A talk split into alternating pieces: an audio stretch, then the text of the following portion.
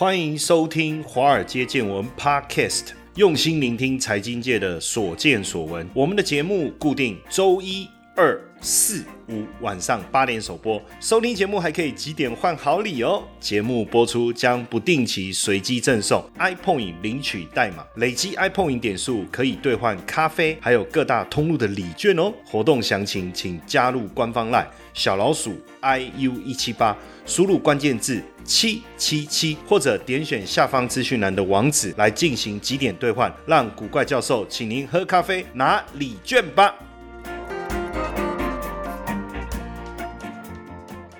好，股票市场千奇百怪，见怪不怪。大家好，我是古怪教授谢承彦。呃，全球最厉害的对冲基金呢，叫做桥水基金，它的创办人叫达里欧哦，也是我非常崇拜的一位，真的是呃，我们讲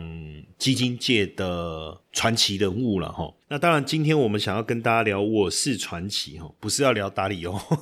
我们要来聊一聊这个电商双巨头腾讯跟阿里巴巴哈。为什么要聊腾讯跟阿里巴巴哈？就是像我刚才一开始讲，全球最厉害的对冲基金哦，这个操作的规模是高达两千亿美金以上啊。那有很多的主权基金啊，或者是这个这个 pension fund 啊，或者是校产基金呢，都会投资它这一档基金。那我常年我都会持续来追踪，这有一个资料叫做十三 F 的报告哦，每一季呢，这些避险基金的大咖呢都会申报，让。监管机构知道他们目前的这个股票持有的状况哦，这份资料是非常非常棒的一份资料。简单来讲，你透过这个资料，你就可以去 follow 这些大户，包含索罗斯啦、巴菲特啦，还有我现在讲的这一个桥水基金啊，他们到底现阶段在买什么股票哈？那当然，他们不是做短线的，因为你要去想，他每一季要申报一次，而且他们基金的规模这么的庞大，你就可以从这个地方比较能够。看出他们对全球趋势的一个想法。那最近我在看这个桥水基金哦，达里欧啊，诶，他们最近做了一些什么事情哈？第一个哈，他们大幅度的加码这一个。新兴市场的 ETF 包含 VWO、EEM 跟 IEMG 哈，然后呢减码了一些这个 SMP 五百的 ETF，然后包括这一个呃沃尔玛减码了沃尔玛，哎减码了江省。呃，还有这个 PNG PG 就是宝桥了哈，也减码了一些哈。诶，但是它就大幅度加码了这个几档股票，其中一个已经占到它整个持股这个比重啊，我看二四六第七大，第七大持股已经占整个水位高达他们整个呃资金水位的二点六七，这是算蛮蛮重的哈。这一档股票叫阿里巴巴，就等于是说，诶，突然之间好像大家弃之如敝屣，对不对？哦，突然之间，什么好像这个人家说把它当做这个宝物一样，开始在收藏了呢？怎么会这样呢？等于是说经历了这么一年低迷的走势，哈，阿里巴巴啦、拼多多啦、百度啦、京东啦等等，既然开始获得了避险基金的加码，尤其是全球最大的对冲基金这个桥水已经开始大幅度加码了，哈，所以连巴克莱银行都说这些中概股的价格已经跌的太多了，所以反弹的。时机到了，那这个是桥水基金跟 SEC 哈，就美国证券交易委员会提交的今年第三季的持仓报告，它总共买入了一百八十七万股的阿里巴巴的股票哈，这个比例高达这个增加的比例是一百三十一趴，等于是说大概是你可以回推啦，本来是多少哈，就比本来多一倍再多哦，那目前已经变成是桥水的第七大重仓股哈，而且不止这个阿里巴巴的股票。包含拼多多、百度跟京东哦，它也都有加码哦，表示它开始真的在重仓哦，重仓哦，新兴市场重仓新兴市场，所以是不是已经开始迎来转折哦？之前我有跟大家分享过芒格、蒙格啦，用蒙格好了哈，这个是巴菲特的黄金搭档哦，今年就已经两次逢低抄底这个阿里巴巴。那因为蒙格是属于这个价值投资哦，所以我呃我。大家会觉得说啊，他反正价值投资嘛，对不对？他对股票的看法是说，未来会不会涨，我不知道，但是我喜欢这家公司的股票，我觉得它的股价已经比它的这个应有的价值还低，那我就买，然后用时间来换取空间，这样。可是桥水的操作就不是哦，他们是比较重这个趋势性的，所以如果如果是这样子来看的话，哈，因为它增加了一百八十七万股的阿里巴巴嘛，哈，然后包含呃目前是呃持有一百九十二万股拼多多，哈，增加了八十万股，哈，然后包括增加了八十万股的京东，还有未来汽车一百一十八点七万股。还有二十五万股的百度，以及二十六点八万股的哔哩哔哩，哦，也买了九百万股的滴滴。这个确实从这个角度来看，新经济相关的成分股，这个之前我们我有跟大家介绍过的 MSCI China Free 五十指数啊，哈，其实就包含了这几个。刚才我们所念的这些重要的这个股票哈，包括呃我们刚才讲到的阿里巴巴啦、京东啦、百度啦，还有这个哔哩哔哩啦，哦，包括连未来汽车等等哦，其实都是这个。MSCI China Free 五十的这个成分股，当然这个成分股还包含了像腾讯，也包含了像腾讯哦，像美团等等，也是属于新经济 China Free 五十里面的这个重要的这个成分股哈。所以呢，呃，是不是因为这样哈，我们确实也看到了呃台湾相关的 ETF 哈零零七五二哈零零七五二其实就是 MSCI China Free 五十的这个。以 follow MACI China Free 五十为主的这个这个 ETF 啊，那当然它这个 ETF 里面它所投资的股票就是包含我刚才讲腾讯啊、阿里巴巴啦、美团啦、京东啦、百度啦、未来汽车啦、哔哩哔哩等等哈。最近股价是连续五天连续性的一个上涨哈，开始有这个筑底甚至这个反弹的这个味道哈。那当然是不是会正式进入走入多头？我们从桥水的角度来看，似乎是这样哈。当然我。我们也再从财报部分来思考看看，因为阿里巴巴也公布了这个二零二一年七月到九月的财报哈，那这个算是政策打压过后比较低迷的时刻嘛，对不对？但是我们在看它的营收啊，年增率三十趴啊，高于市场的预期，活跃人数啊，哦，也较前一季啊增加了七百万人哦，七百万人。那从这个 Non Gap 的财报来看呢，呃，净利是增加了四十四趴哈，调整后的这个 EBITDA 哦，就是息前税前。盈余哦是增加了二十八趴哈，稀释后的 EPS 呢也增加了人民币是二点二五了哈，增加了三十七趴。那因为新冠疫情加速了消费数位化的一个趋势哦，所以也让这个淘宝直播这一年来的 GMV 啊，就是总成交额超过了三千五百亿的人民币哦，年增率也高达第二季哦，它的。第二季就是七八九了哈，就是我们的第三季啊，因为每一家公司的财报的会计的这个起点不一样啊哈，那年增率也高达三十七趴哈，那核心业务的部分哈，阿里巴巴核心商务的部分年增率也有三十趴，所以这样来看，当然以目前来讲哈，就是后疫情时代高购物频率哦，还有包括这个消费者支出，让电商的业务就阿里巴巴电商的业务还是能够维持稳定的一个增长，那云端运算。的营收也成长了六成，所以整体来看，这个应该就是包括巴菲特的好朋友查理蒙格以及这一个我们刚才讲桥水为什么要大买阿里巴巴的一个原因了？哈，所以最近呢，阿里巴巴还另外一个消息就是，呃，要买下这个应该是联手其他的一些企业啊，要来买下。中国紫光哈，这个中国紫光大家还记不记得？就之前很臭屁哈，说江西哈要 Bible l pay 的股了哈，他说扬言要买下台积电，我不知道大家还记不记得？那现在因为其实阿里巴巴的财力雄厚嘛，这个合并后在云计算跟半导体业务上哦，如果能够跟这个官方合作的这个团队来接手紫光集团，未来对阿里巴巴来讲，哇，那绝对是大。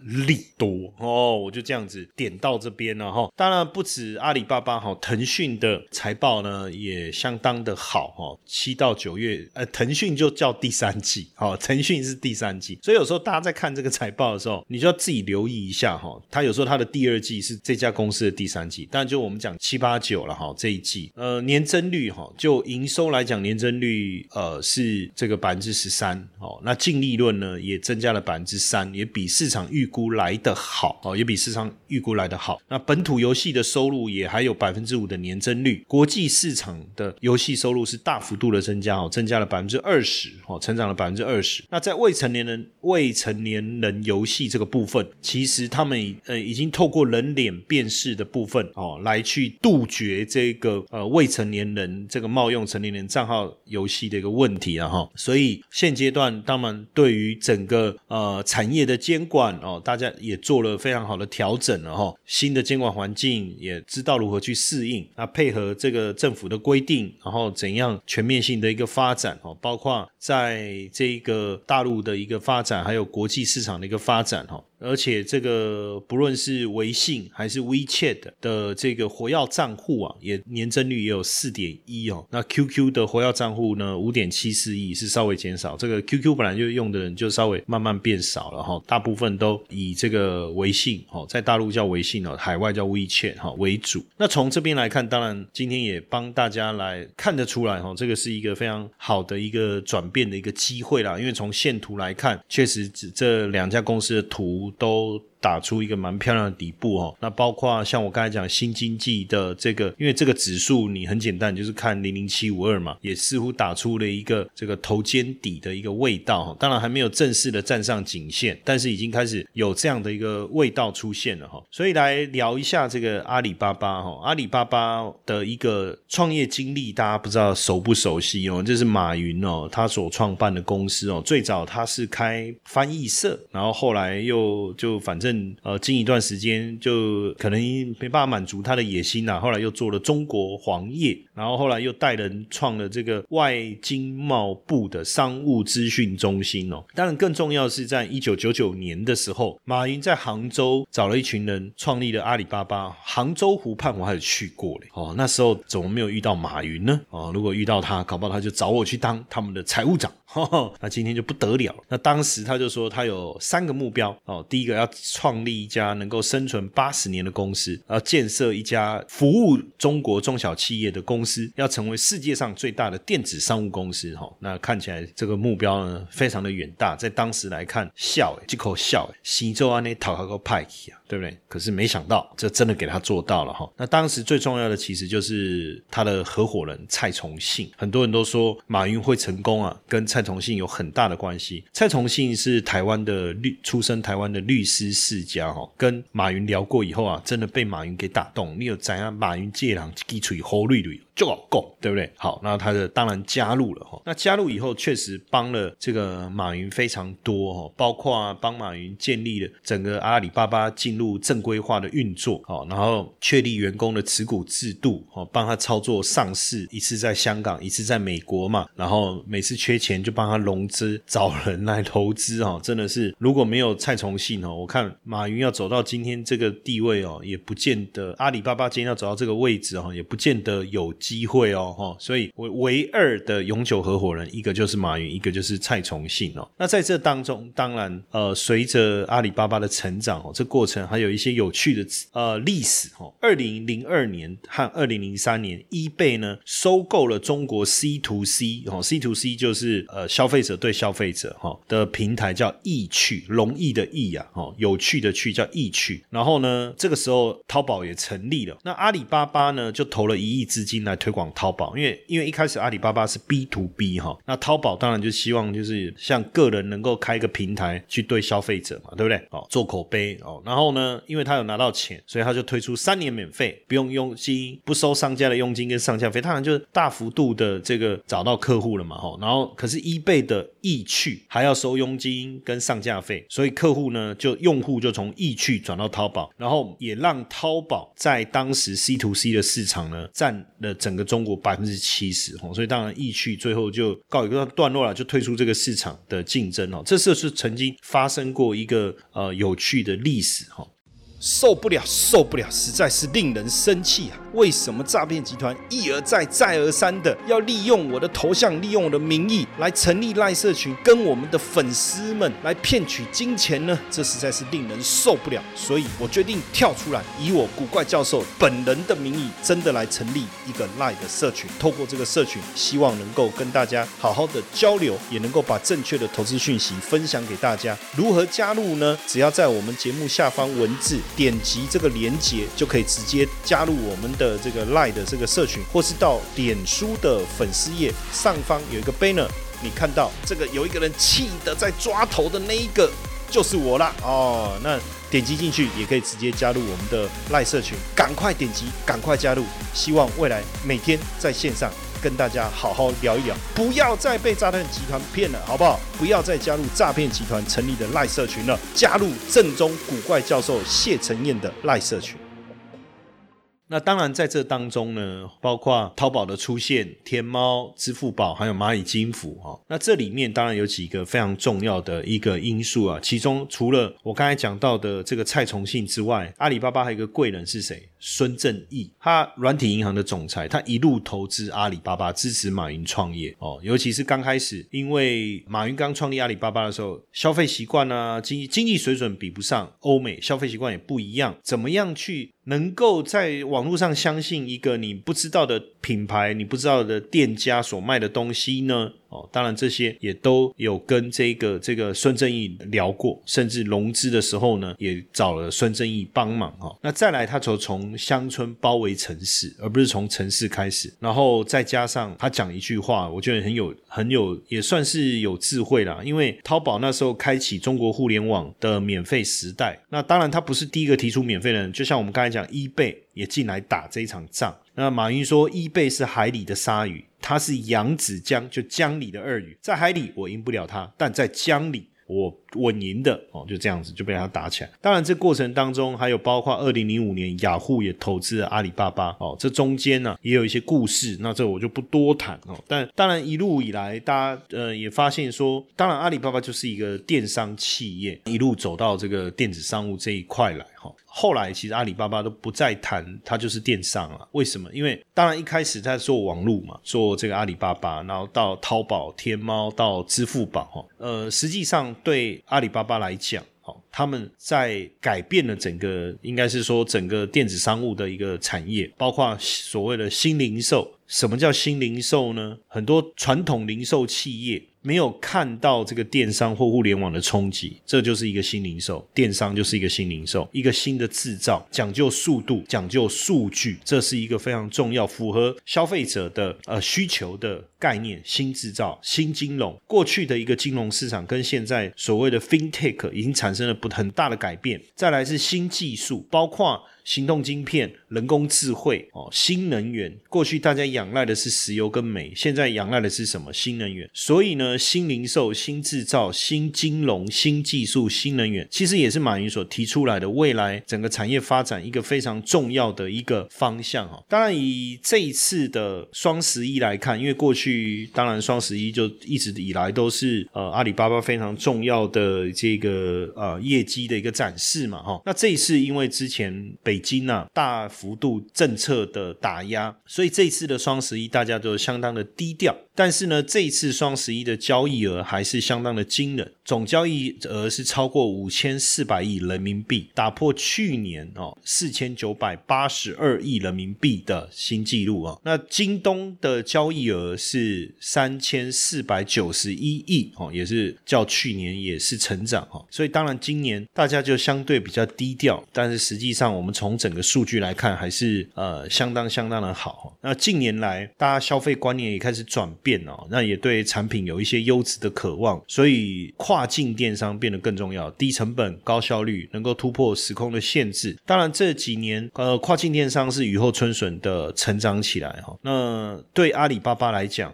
除了所谓的针对大陆本土的市场之外，怎么样在往海外发展？所以现在他们也在欧美，他们也多了一款在海外上线一款专注欧美市场女性衣物购物的时尚购物 App，叫 Ali Likes 哦，叫 Ali Likes。那这个疫情爆发哈。这一段疫情期间哦，英国、法国、德国、意大利的购物也都有大幅度的一个成长，大概都在三成、三成以上。那现在当然在大陆，它有淘宝、有天猫，对不对？但是在这个海外的部分哦，有没有机会发展起来？哈，我们也看到其他也控股了南亚的这个领先电商哦，还有土耳其的时尚电商，还有印尼的电商哦，还有包括呃东南亚最大线上购物网站之一的电商平台叫拉拉达，所以还是有非常大的机会。加上阿里巴巴拥有的这个呃演算法哦，怎么样能够去迎合使用者的一个需求？再加上跨境。供应链体系，所以在政府打压的这个风头过了以后，我想对阿里巴巴来讲，还是一个非常好的一个重要的一个新的开始。那另外，刚才特别也提到了腾讯哦，因为毕竟在不管是香港恒生指数也好哦，不管是 MSCI China Free 五十，我讲这个新经济指数也好哦，最重要的、最大的两档这个权重的股票，当然就是第一大是腾讯嘛，第二大是阿里巴巴哈。所以我们聊完了阿里巴巴。以后当然也要再来聊一下腾讯哦，腾讯的创办人马化腾，马化腾啊，本来要念天文地理哈，可是因为他喜欢天文了哈，可是觉得当地理老师，因为最后就要当地理老师太无聊哈，所以就去念了计算机哈。那其实他也不算是一个学霸，但是当然念书也我觉得也算不错了。那后来就。在念书的时候，就到呃一家公司打工哦，叫润讯哦。那毕了业也就到润讯这个地方来。这个润讯在做什么？就是做那个传呼机啊，那 B B Call 哈。那个时候很旺哈，它那个在那个年代哈，真的是一年。营收二十亿哈，毛利率超过三十趴，真的是很猛。当然，呃，这家公司也给他带来很大的影响哈，所以后来呃创业。当然有人说他炒股票赚到了钱拿来创业，不晓得他是真的还假的哈。当然很多就是他。一方面他家庭也富裕啊，一方面也来自于他自己累积的一些资金哈。那创业初期跟他的同学张志东哦合资注册了这一家公司叫腾讯，当然腾就马化腾的腾呐哈，所以也算是有有一点私心呐哈。那讯当然就是他之前工作的这家公司哈，也他因为他也很喜欢这家润讯哈，对，所以就等于是两个人就创办了。那这个张志东呢，其实他大学同学，算是一个技术方面的。一个天才哈，每天就是钻研这个这个电脑哈相关的一个技术哈，在在大陆叫计算机啊哈，那每天他就是在忙这些东西哦，那很有趣。后来两个当然创业哦，对他的帮助是很大的哈。那整个腾讯会上来，其中一个非常重要，现在大家都知道叫叫微信嘛，哈，微信在前面是 QQ。那在 QQ 之前，其实就这个东西哦，就是马化腾在一九九七年看到了这个 ICQ，大我不知道大家有没有用过这个 ICQ。以前呢，刚开始最早是 MSN 嘛，然后后来哎，我忘了是 ICQ 比较早还是 MSN 比较早，应该是 ICQ 比较较早，然后后来就 MSN 是不是？我我我有我我有点忘记了，但是基本上。两个应我不知道大家有没有用过，年轻人可能不知道我们在讲什么了。但是最早确实就是像 ICQ 这个东西很有趣哦，你在上面你可以打上你自己的名字，然后你就透过 ICQ 去认识一些人，跟对方聊天这样子，文字这样子。当然就有点像我们早期在玩抠机抠抠机嘛，我我传那个什么五二零啊，哦什么什么这样子哈。那他那时候为什么会蔚为风潮？因为你传讯息传来传去要钱嘛，比如说手机简讯嘛，你上班的时候你用手机传简讯，那就是会被抓，就是很明显嘛。而且传简讯要钱呐，那写 email 来来去去的。但 ICQ 就噔噔呜呼呜呼，好，有没有？我不知道大家记不记得这个声音了哈，我忘了这是 MSN 的声音还是 ICQ 的声音，刚刚我有点混淆了哦。但那时候就是这样，就这样传讯息，啊，这样子。那当时马化腾第一次认识这个 ICQ，他被他吸引了，哇，这能不能来做一个中文版？这 ICQ 是以色列人做的，真的很厉害。这 I 就是我嘛。I C 就是 C S E E 就看到你，那 Q 就是这个跟 U 发音接近，那为什么不是 I C 不用 I C U？因为 I I C U 大家知道嘛，就急诊室是不是？所以就用 I C Q，就我看见你了，网络上互相联络，那他就当然就是模仿嘛。你要讲抄袭。当然你要抄也很难抄嘛，你总不能说把它的城市码拿来抄嘛，哦，当然就是你自己要去研究。那当时 ICQ 有个问题，就是呃，它有一个 bug，就是说当你这个换电脑，你你的资料就全部会不见，就就这个部分就是有一点问题，就很不方便的哈。那当然他就发现说，哎，我可不可以在不不管我在哪一台电脑上线？哦，我我登录以后，我的朋友的资料啊，什么什么都是一样的。那你就要有个伺服器的概念。当时他们就想到了这一个，就做了一个中文的版本，叫 OICQ，OICQ 这样。那这个就是 QQ 的前身了。那后来当然就是广大的，其实他做出来那时候是跟深圳电信局合作，然后做完做。就是拿了一笔钱，深圳电信局就他们就就拿了这个案子，想要来做这个东西嘛，因为他们想做嘛，那那当然就找了电信公司，想要再拿一笔钱，然后当时申请的是六十万，然后做好以后，他们觉得这东西太屌了，太棒了，不想卖了，那怎么办呢？那其中一个这个合伙人呢，也是创办人之一，就说啊，不然我们给他报价，报到一百万，就说因为很多费用增加，这样，因为这种专款专用啊，他不可能提拨多提拨预算嘛，然后就是他们算了不了了。了之这样，其实他们就是希望对方不了了之，因为他们不想要把这个东西卖出去。哇，还好那时候不是卖给深圳电信哈，要不然今天 我看就没有腾讯发展到今天这样的一个地步了哈。那当然后来就变成 QQ，然后后来到微信，很可怕哈。这个因为呃当时这个到网咖，大家都到网咖，不用自己的有自己的电脑啊。对不对？所以就直接到网咖，然后就就安装了这一，就直接来使用，哇，很可串起来的速度有够快的哈。那当然，呃，其实，在整个。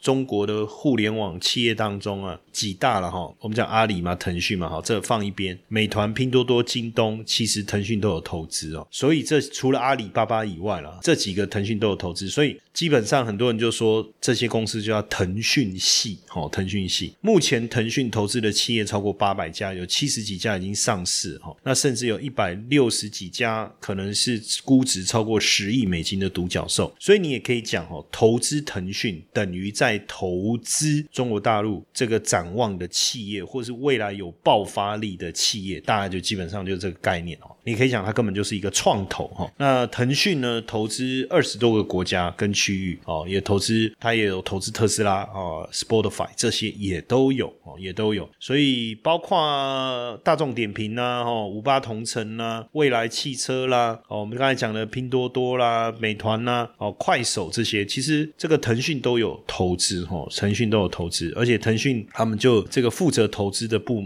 应该是叫腾讯投资哈，它还有官网哈，正式上线。那在北京、上海、深圳、香港都有办公室哈，所以就负责去投资中国这些呃有前景的一个企业哈。现在回来看，二零一一年其实对腾讯来讲是非常重要的哦，因为呃这个腾讯产业共赢基金呢呃全面开启腾讯开放化跟体系化的产业投资战略了哈。那也拿到了这个移向移动往这个互联网的这个门票哈，那让整个生态系啊更为茁壮哦，更为茁壮，所以。投资腾讯哦，其实也不光只是投资腾讯这家公司啊，它背后可能代表的是投资了整个呃互联网的生态系哦哦，所以基本上也希望今天的内容大家听完以后啊，也更进一步的了解这个腾讯，了解阿里巴巴，也对这个 MACI China 福利五十，也就是新经济这个指数啊有信心哦。那如果要投资，我觉得在台湾也有相关的投资的产品，像零零七五二啊，大家也可以自行的去追踪一下它后续。的一个发展状况。